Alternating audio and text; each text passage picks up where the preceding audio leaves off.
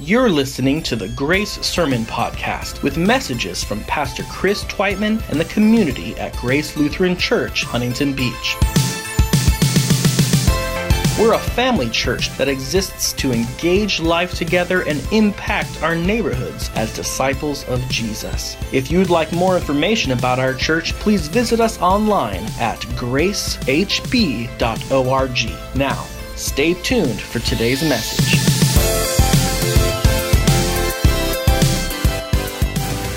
Term used in pediatrics. pediatricians often will use the term failure to thrive. And they use the term failure to thrive as a way of indicating when young children are experiencing insufficient weight gain. In other words, they're not existing in their optimal state of being. Something is lacking or missing for them. And the thing is, many people, not just infants or toddlers, exhibit their own failure to thrive. Such persons are getting by in their day to day lives, they're surviving, but they're not thriving. Something is lacking or missing for them. And we believe that our Heavenly Father intended for us to live differently. When our God finished creating the universe, He said it was very good. The Lord's intent for His creation was for it to flourish. As we t- and again, this is, this is back to just defining flourishing last week. As part of God's creation, as we who are made in the Lord's image, God cares about who we are as human beings. In fact, He desires to develop us into a certain kind of people persons who learn, who grow, who mature into our best selves. Another word that we might use for flourishing is prospering, but as we talked about last week, biblically, flourishing is not about gaining God's favor. Our Creator is not a vending machine. Flourishing is not about pushing the right buttons, doing the right things in order to get the Lord to pour down His blessings on us. No, properly understood, the biblical vision of flourishing, what we might call the good life, is a life that is centered in God, our Father's covenant love, centered in our Father's moral order and design, centered in our Father's sovereignty over time and history, centered in our Father's ultimate promise to make all things, including us, new. For me, a fantastic word that encompasses the biblical idea of flourishing is the Hebrew word shalom. And if you've been with our community for a while, you've probably heard me use that word before in sermons.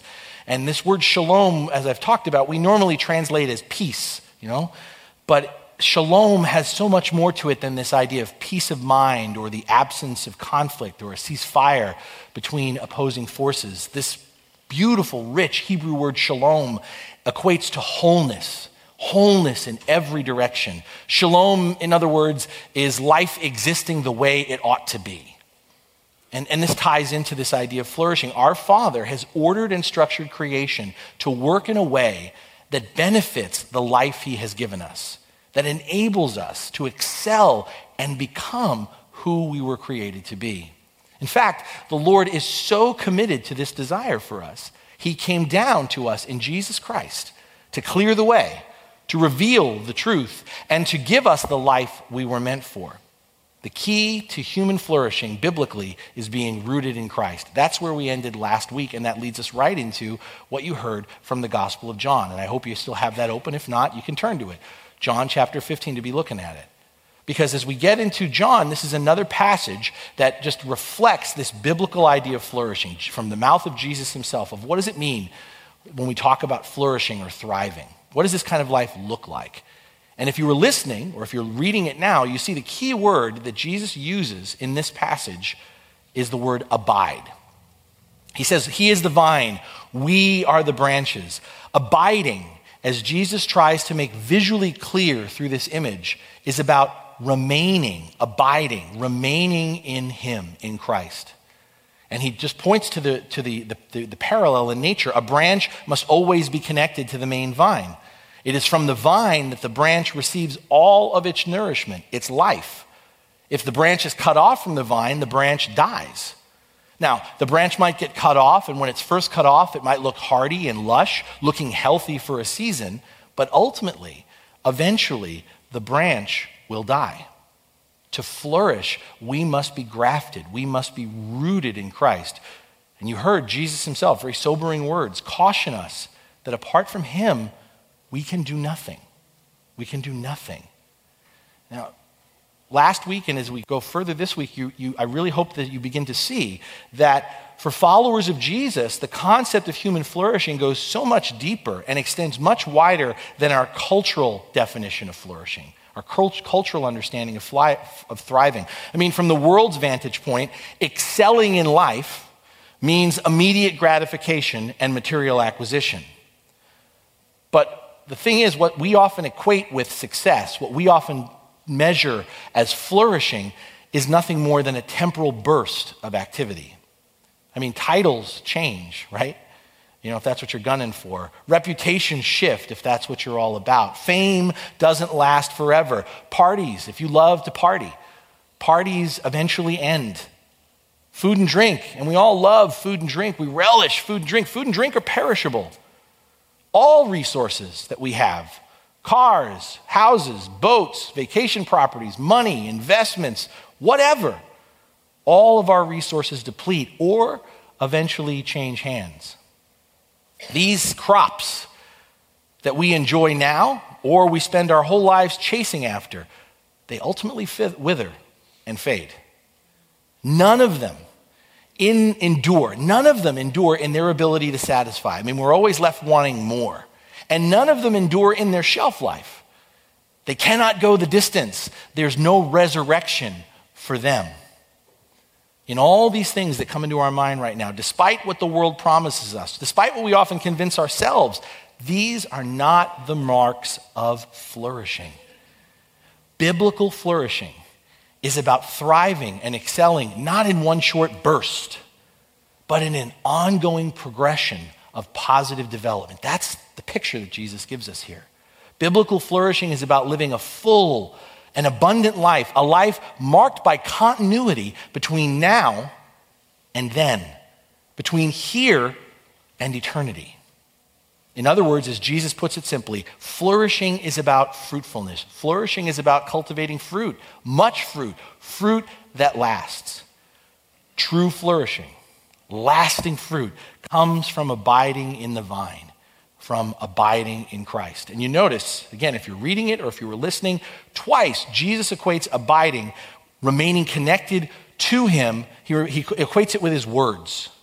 Verse 7, or his commands, verse 10. In other words, we flourish, and, we, and again, this is, this is just right back to the definition we had last week. We flourish as we learn from and follow Jesus in terms of how to live the way God intended.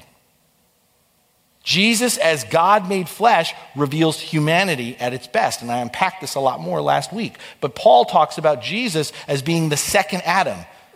Jesus is the second Adam who shows us our humanity as it was intended to be. We think what we know what it means to be human, but we've got it all wrong. The first Adam did not reflect how we were created to be, who we were created to be. So Paul writes of Jesus as being the second Adam who not only gives us life, but shows us the kind of life we were meant to live.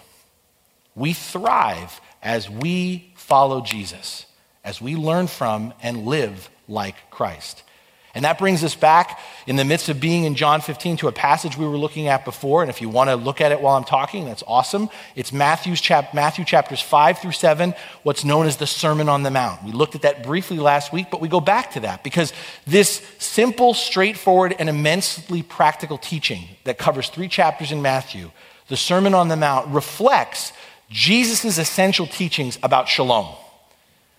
This idea of existing in God centeredness, the way things are supposed to be, the way life is supposed to work. And as I mentioned last week, when we look at the Sermon on the Mount, if it comes to your mind right now, in this sermon, Jesus is not laying down laws or calling us to pull ourselves up by our bootstraps. No, in this sermon, Jesus is offering us a startling invitation to inhabit the world as God created it to be. The Sermon on the Mount parallels John 15 in that it's a description of what real flourishing is, of what living life based on our Father's design and desire for us looks like. And so, what do we see? What do we see in what Jesus reveals to us in the picture that Jesus paints? What does biblical flourishing functionally look like? And that's what we're talking about this morning. We've defined it, but what does it functionally, practically look like? And we see it in what, John, in what Jesus lays out in Matthew's chapter 5 through 7. And the picture that Jesus paints And again, if you can be reading it as I'm talking, but if it comes to mind, because this is a very famous teaching, a flourishing life for Jesus is a life lived out of love instead of hate. A flourishing life is a life lived out of love. Love that instead of aiming for retaliation born of outrage, does it dares to pursue reconciliation for the sake of healing. Love that flourishes, Jesus describes, is radical sacred love that instead of taking the other person to court for a pound of flesh, risks walking the extra mile to get to know one's professed enemy. Not as a stereotype, not as a soundbite, but as a flesh and blood person. Getting to know that person, even to the point of offering the one we vehemently oppose the shirt off of our back. That's what flourishing looks like. A flourishing life, Jesus goes on in this sermon, is a life that refuses to see, that refuses to objectify, to use and victimize another person out of lust, choosing instead to cherish and protect the dignity of all people. The kind of eyes that flourish are the kind of eyes that have the divine sight that looks for the light in the darkness, that doesn't ignore the log in one's own eye, but is more than willing to see those who are in need and act accordingly never promising what we won't deliver, not calling attention to ourselves, but instead always giving the glory to God. That's a flourishing life. A flourishing life, as Jesus paints it, as Jesus describes it, is a life marked by fidelity instead of infidelity. A life noted for its honesty instead of its dishonesty. A life expressed through personal confession and repentance rather than the presumptuous judgment of others. A flourishing life is a life that relies on God's provision, serving the Lord alone as master, relying on God's provision instead of worrying about controlling tomorrow and everything that comes with it. A flourishing life, Jesus describes, wisely builds on the foundation God has laid out. All that the Lord gives, rather than trying to weather the storm on one's own. Rather than living in denial of the vine from which all life originates, moves, and has its being. If we want a practical, tangible picture of what human flourishing looks like, that's what Jesus gives us here. It's a, it's a powerful, but again, in, intensely practical. It's where we live day after day. It's a dynamic portrait of what the harvest of the kingdom of God looks like.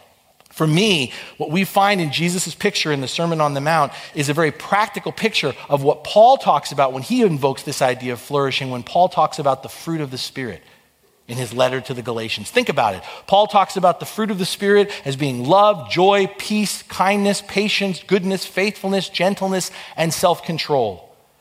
And what you see in the picture that Jesus paints is what the fruit of the Spirit tangibly and practically looks like lived out in our everyday lives. This is flourishing. I'm captivated by this. I'm, it, it's beautiful. It, it, it enraptures me. It excites me. It causes me to dream and to imagine. It shifts how I look at my life. It, it, it, radically alters how I look at this world we live in. And I don't know about you, but I, I, I, I gravitate towards this. Because if I look around elsewhere, if I jump on Facebook, if I turn on the news, if I listen in to conversations at Starbucks or just observe interactions between people when I'm out and about, I don't know about you, but I have to admit that there's all too little of this kind of living happening in our world today. All around us, man. I mean, maybe even in our own space of being, right? I mean, sadly, shockingly, sometimes even within the church, you know, we cannot help but notice lives that are abundant, yeah but lives that are abundant in criticism and contention. Lives that are full, yeah, but full of division. Full of division along with this unconscionable neglect of those who are in need. People right in front of us. What, what's up? What's up with that? I mean, what's the, what's the deal? I mean, we can hear Jesus, right? I mean, I don't know a person who doesn't long for this life that Jesus offers. And, and, and, and now and again, you know, even despite ourselves, right? We, we get a taste of this kind of life that he points us towards. But the question remains if this is God's vision of flourishing, if this is God's vision of life, the way we were meant to live it, what, what do we have to do? What do we have to do to have this kind of life?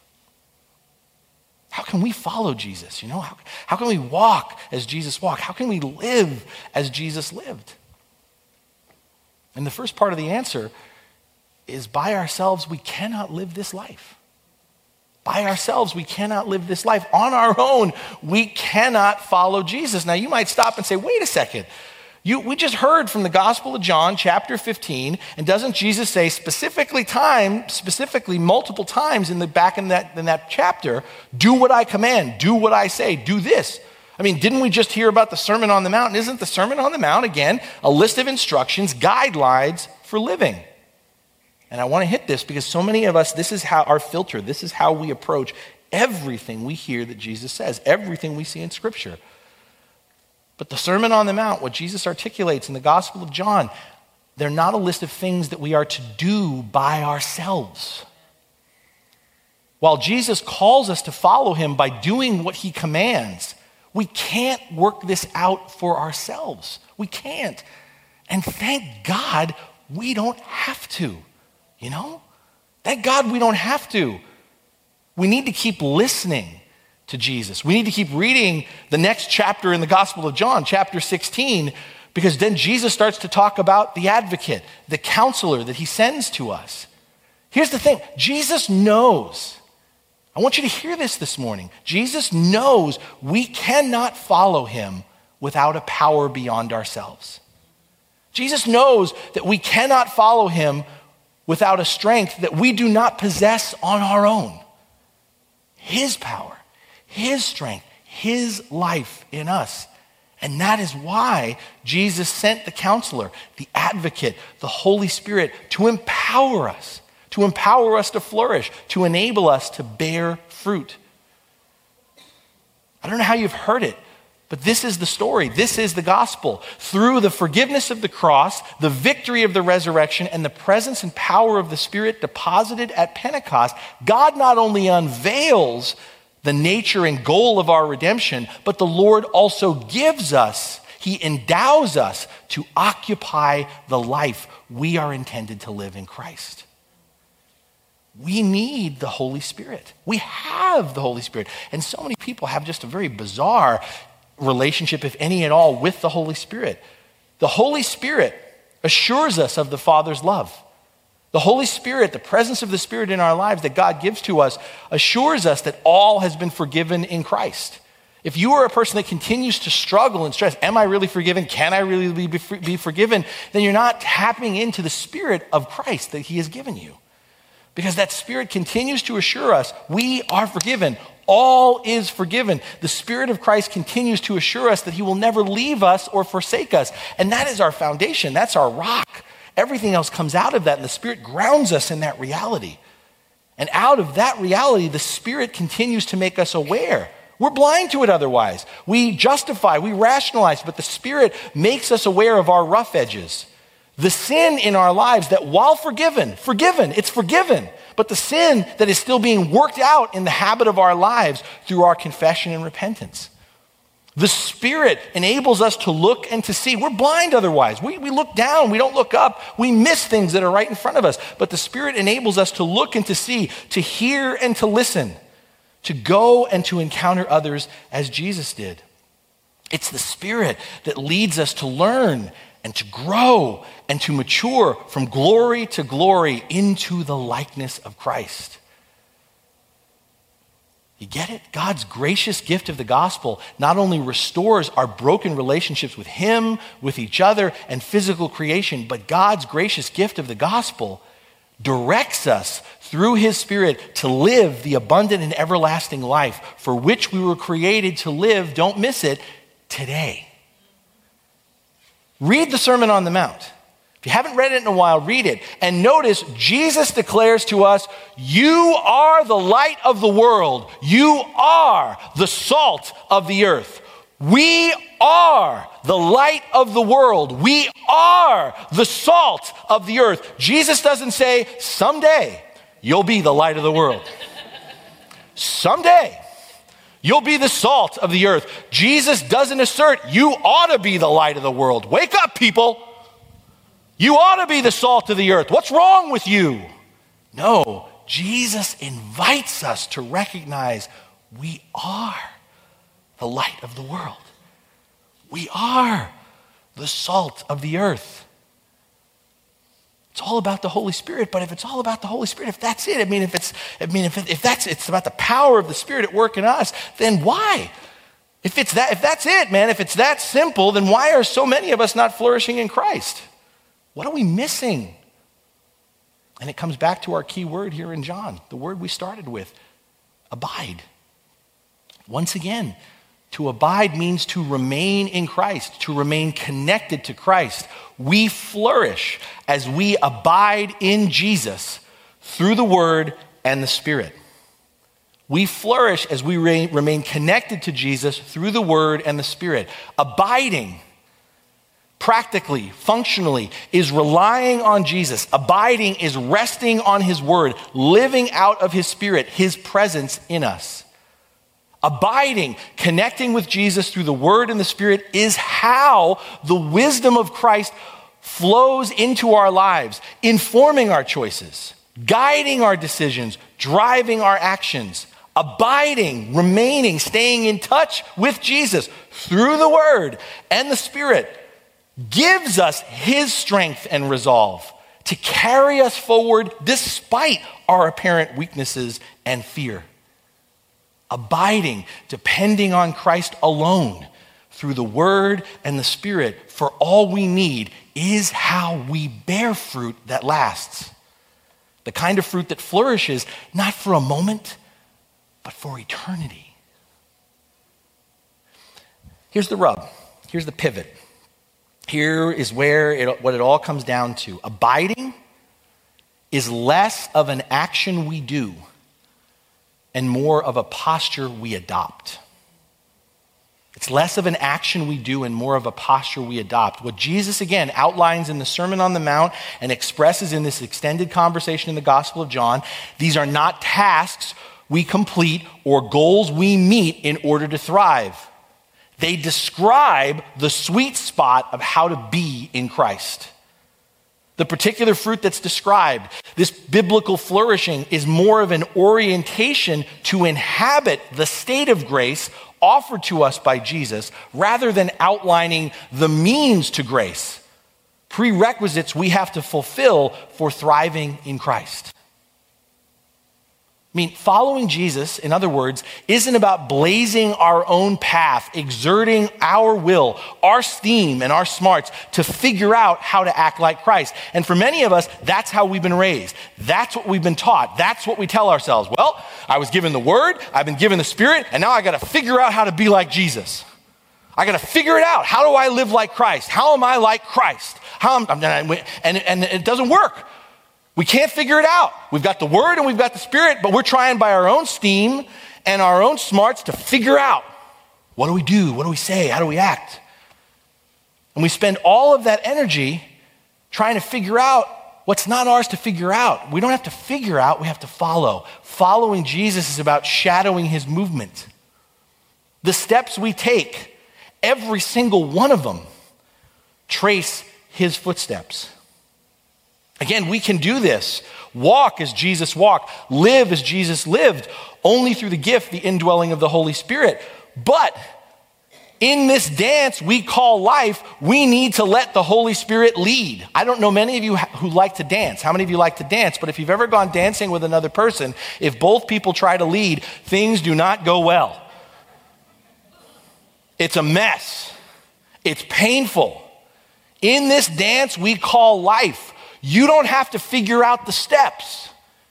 You simply have to follow the steps that Jesus has already put out for us. And you don't even have to figure out how to follow them in your own power or strength or wisdom. You simply have to let the Holy Spirit lead you to take each of those steps.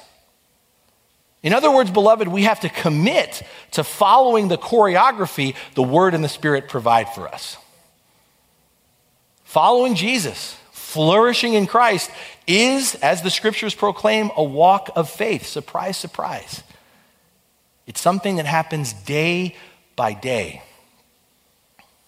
And the reason why many of us aren't flourishing is because we've limited such faith to those tent poles of our life. I talked about this last week. We limit our understanding of faith to the forgiveness of our sin and our salvation from death.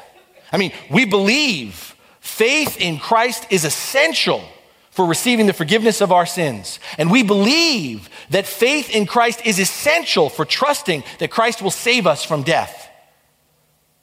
But we don't realize, or we just plain ignore, living by faith, following Jesus, is the key to flourishing with all that stuff in the middle. It's the key to everything else. I mean, Jesus in this sermon speaks right into the heart of this. I always find every time I read the Sermon on the Mount how timely it is over more than 2,000 years ago, and it jumps off the page in how it speaks to us in the 21st century. We're so fixated, faith is here and here, forgiveness of sins and salvation from death, but we're totally ignorant or we just plain ignore that living by faith, following Jesus has to do with everything in the middle, and Jesus speaks right into the heart of that when he says, We're so busy. We're so worried. We're so fixated about managing and controlling our lives, all that stuff in the middle. It doesn't even occur to us that Jesus can and that Jesus will lead and direct us in our everyday. Well, here's the other thing, and Jesus lays this out too. Flourishing, of course, takes time. Fruitfulness doesn't suddenly appear in our lives, and maybe that's another reason why we're not flourishing biblically. I mean, Jesus again, he calls this out. We do not flourish when we run breathlessly from task to task, from experience to experience. And this is how many of us are living, man. We are just filled to the brim. And for us, we think if we're filled to the brim, we're flourishing. And the irony is, we're busy, but we're tired. Life is full, but it's hectic. Man, oh my gosh, look at all the stuff I posted on Facebook. Look at all the stuff I'm doing. Man, I wish I could get a break from all the stuff I'm doing. God didn't create us to sprint through life, to burn out and fade away. And be honest, for many of us, that's the trajectory we're on. That's the Kool Aid we're drinking, right? That's how life works, right? That's what we have a mixed group in here, but that's how we that's how we frame it to everybody, to each other, right? When you're young, if you're young here right now, and young means younger than me, right? Live, do it all, stay up, never sleep, go, go, go, go, go. Suck it all out of life because soon you're gonna be me. And then you're gonna slow down. Then it's not gonna be easy. It's not going to be comfortable. And then eventually I'm going to be someone else in this room. And man, it's really going to get hard. Thank you, Brian. and eventually, I'm just waiting to die. In fact, I'm getting up and I'm saying, Lord, take me now, right? God didn't create us to sprint through life, to burn out and fade away. And again, that's the thing. That's what we're, we're selling for younger people. When you hear all that, just don't sleep, don't take care of yourself. You're, you're young, you'll come back, you'll recruit, you'll, you'll bounce back. Yeah, you will until you get older, and then you'll pay for all that. That's what we don't tell you. You'll pay for all that. Then you'll be like, oh, man, oh. And instead of going, man, I should have made different decisions, you're like, man, I wish I could go back and do all that all over again. And then if we're older people, we're like, man, if I could just get something that would make me young and I'd do it all over again. You would? Really? You'd do that all over again? God didn't create us to sprint through life, to burn out and fade away. Hear this. Our Heavenly Father created us for the marathon, to enjoy and grow stronger with each leg of a life that's everlasting. Forgive me, God uses young people, use lots of different people, but there's also people in the Bible that God uses that based upon our criteria, they would never get looked at because we'd have them in a retirement home. Abraham, I'm sorry, your best days are behind you. Going to build a nation out of you? I don't think so. You're lucky if you can get your breakfast down this morning, son. Moses, you're going to free the people from slavery in Egypt, world empire. God's going to bring them down through you. You know, I think you might be having some delusions, man. Maybe when you were 40 but not now. For those of us who've drunk the Kool Aid that think that our best years are when we're young and our worst years are as we get older and we're just waiting to die, ask yourself this. If you're just waiting to die and the truth is we were created for eternity, reconcile that for me. You're waiting to die, but you were created for eternity. So you're already given up and squandering on the rest of your life. You have your whole life ahead of you. I don't care what age you are here today. And if you're young, you have your whole life ahead of you. You don't have to figure it all out. You don't have to do it all before you're 30 or you're 40. We have drunk bad mojo, bad Kool Aid. Our Heavenly Father created us to enjoy and grow stronger with each leg of life that is everlasting. Our lives become fruitful. We flourish through the guidance of the Holy Spirit as we abide, as we rest in Christ and with Him. And I'm, when's the last time you sat with Jesus and mark what lies before you?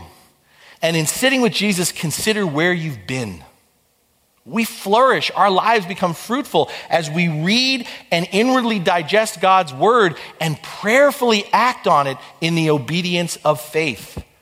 Hear this flourishing, fruitfulness comes by way of practice. It comes by way of habit. And habits, we all know this. Habits are daily, intentional, conscious postures that eventually form our character and our actions. Flourishing Fruitfulness is about following the habits of Christ. And what were the habits of Christ? He was a person of prayer. He was in the word and he engaged other forms of worship, life as worship. He was in service to others. We don't do these things pray, read our Bible, worship on Sunday, worship in other ways, serve others as some kind of checklist again so we can go, we're right with God. We don't do these things so we can go, okay, we're a good Christian. We do these things because these are the steps to follow Christ.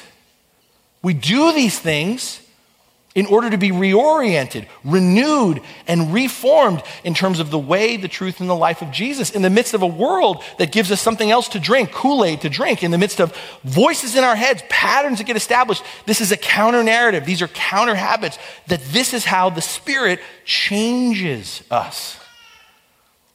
See, the thing is, as we abide in Christ in this way, Jesus uses the needs, he uses the opportunities and the circumstances of our lives as a training ground for us to flourish, for us to learn, to grow, and to mature into our best selves. And the thing is, we, this is so hard for us because we are told all the time, we perceive that we can only prosper when life is convenient, comfortable, and easy. And again, this gets back to that narrative I spoke of. That's why when you get older, it's hard because as you get older, life is no longer convenient, comfortable, or easy. This is how we think what flourishing is. It's got to be comfortable, convenient, or easy. But we talked about this last week. Surprisingly, graciously, Jesus assures us in the opening to the Sermon on the Mount, the Beatitudes, he assures us we can flourish in the midst of our struggles, our hardships, even the injustices of this world.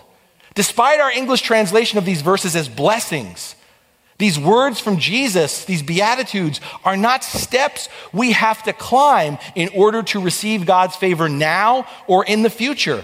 The Beatitudes, again, are descriptions of our God centeredness, that the Lord is with us and for us, even as we are works in progress. Aligning ourselves with God's growth plan for our lives means relying on our Father's promise that even when life doesn't work the way it should, He is still able to work all things together for our good. Whether life is going well or not, be it a season of joy or one of sorrow, wherever we find ourselves, we can thrive in Christ. But doing so comes by abiding, that daily habit that must be practiced. And that's why Paul, Peter, John, and the other writers in the New Testament tell us to earnestly seek to be filled with the Spirit each day. They tell us to keep our eyes on Jesus, to follow his lead by abiding in his words. And I want to tell you that another reason why we struggle with this, part of the reason why we don't flourish, and this is a Protestant thing, and the Protestant thing is this is the Lutherans part of the Protestant tradition, is part of the reason why we're not flourishing is because part of the, the, the legacy of our Protestant tradition is we've been taught to mistakenly equate obedience, these tangible and active practices of following Jesus, with what's called works based righteousness.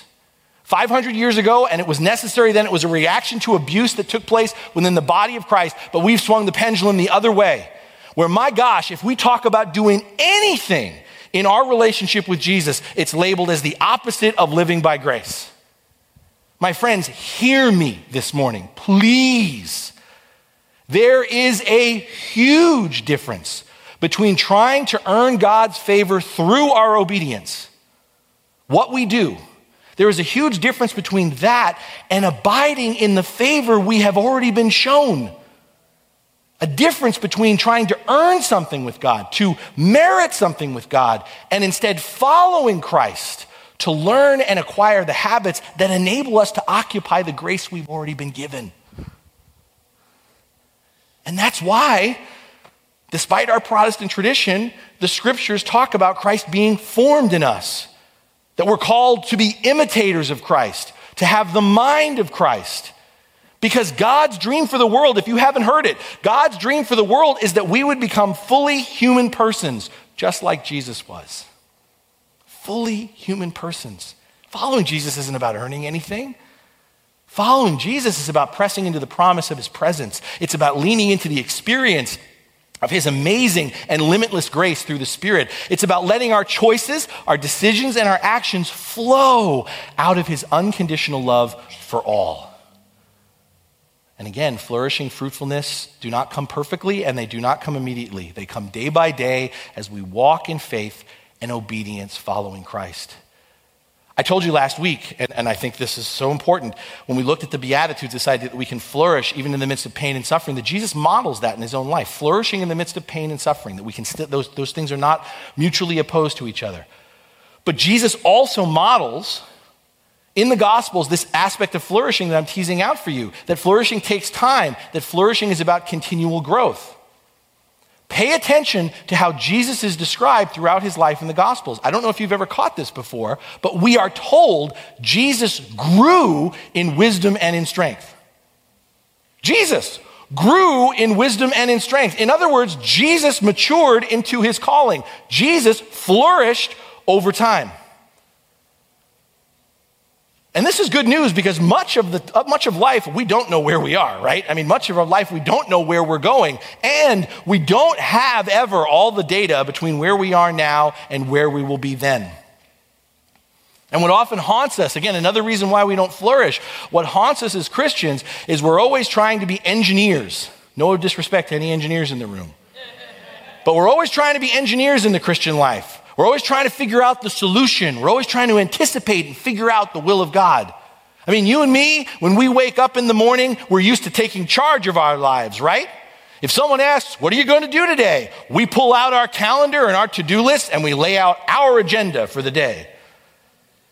But notice, Jesus models a different posture. He models a different posture in how he lives. He models a posture of not always having the blueprint, if at all. Not always needing to know the solution of what our Heavenly Father is up to every time.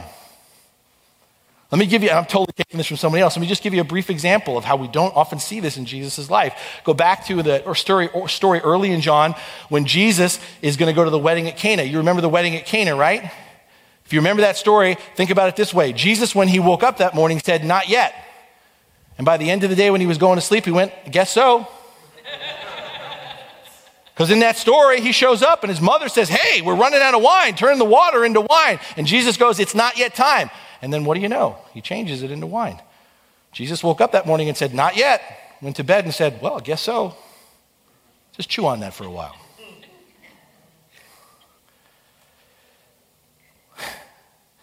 Read the Gospels. Even Jesus didn't blaze his own path. Did you know that? Jesus didn't blaze his own path. Jesus is, in many ways, the most uninteresting person ever, most unoriginal, I should say, person ever. Because Jesus followed in order to flourish. Jesus followed in order to be fruitful.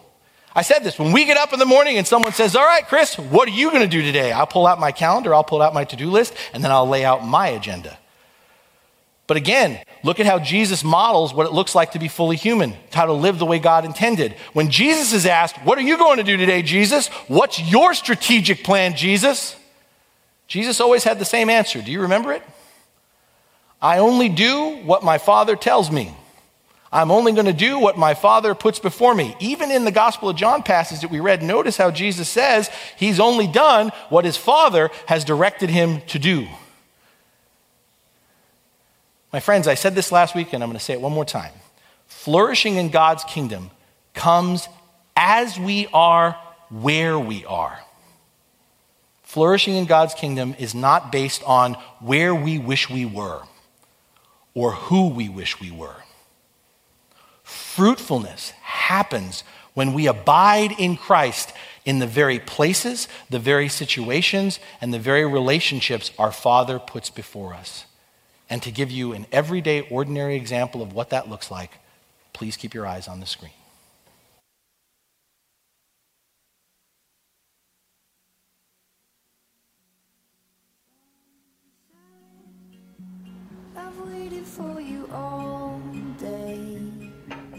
Working in the coffee shop for me began as a way to fill the gap until I found a job doing what I really want to do.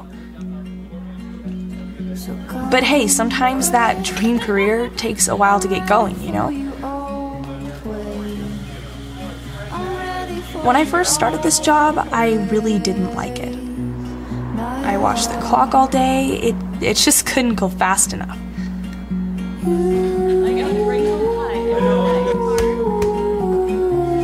Then I remembered something my dad used to always say Today is a gift.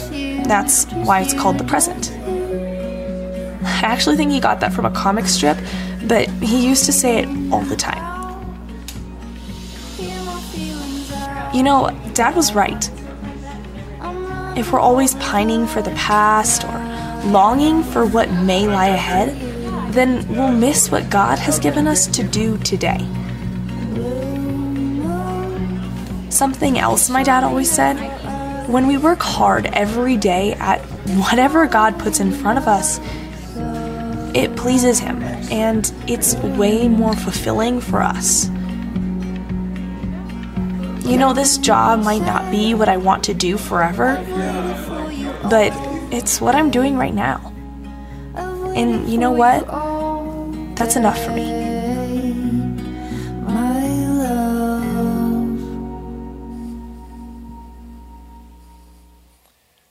Where are we? How are we? Are we thriving or are we just surviving? Are our lives bearing the kind of fruit that is everlasting? Or are we chasing after the kind of stuff with a limited shelf life that no matter how hard you hold on to it is going to crumble into dust? What if we followed Jesus in order to flourish? How would our perspective on our lives, how would our experience of how we're living change radically? Would we thrive? Would we find that the kind of life we long for, the kind of life we're meant for, is right in front of us? My friends, following Jesus is not a religion, it's a practice. It's a way of living in the centeredness of who God our Father is. It's living in the centeredness of what He's done for us in Christ and in the centeredness of what He continues to offer us through His Holy Spirit. Following Jesus is the way we can flourish here and now. Abiding in Christ, learning, growing, maturing in His habits are how we flourish in the kingdom of God. And it takes time, it takes persistence, but eventually, inevitably, and eternally, through the power of the Holy Spirit, we taste and see the fruit of abiding in Christ, the fruit of flourishing, the fruit that satisfies, the fruit that lasts in the relationships we share, the fruit that lasts in the everyday and ordinary places where we work, study, and play. It's not the life we have to live, it's the life we get and it begins today.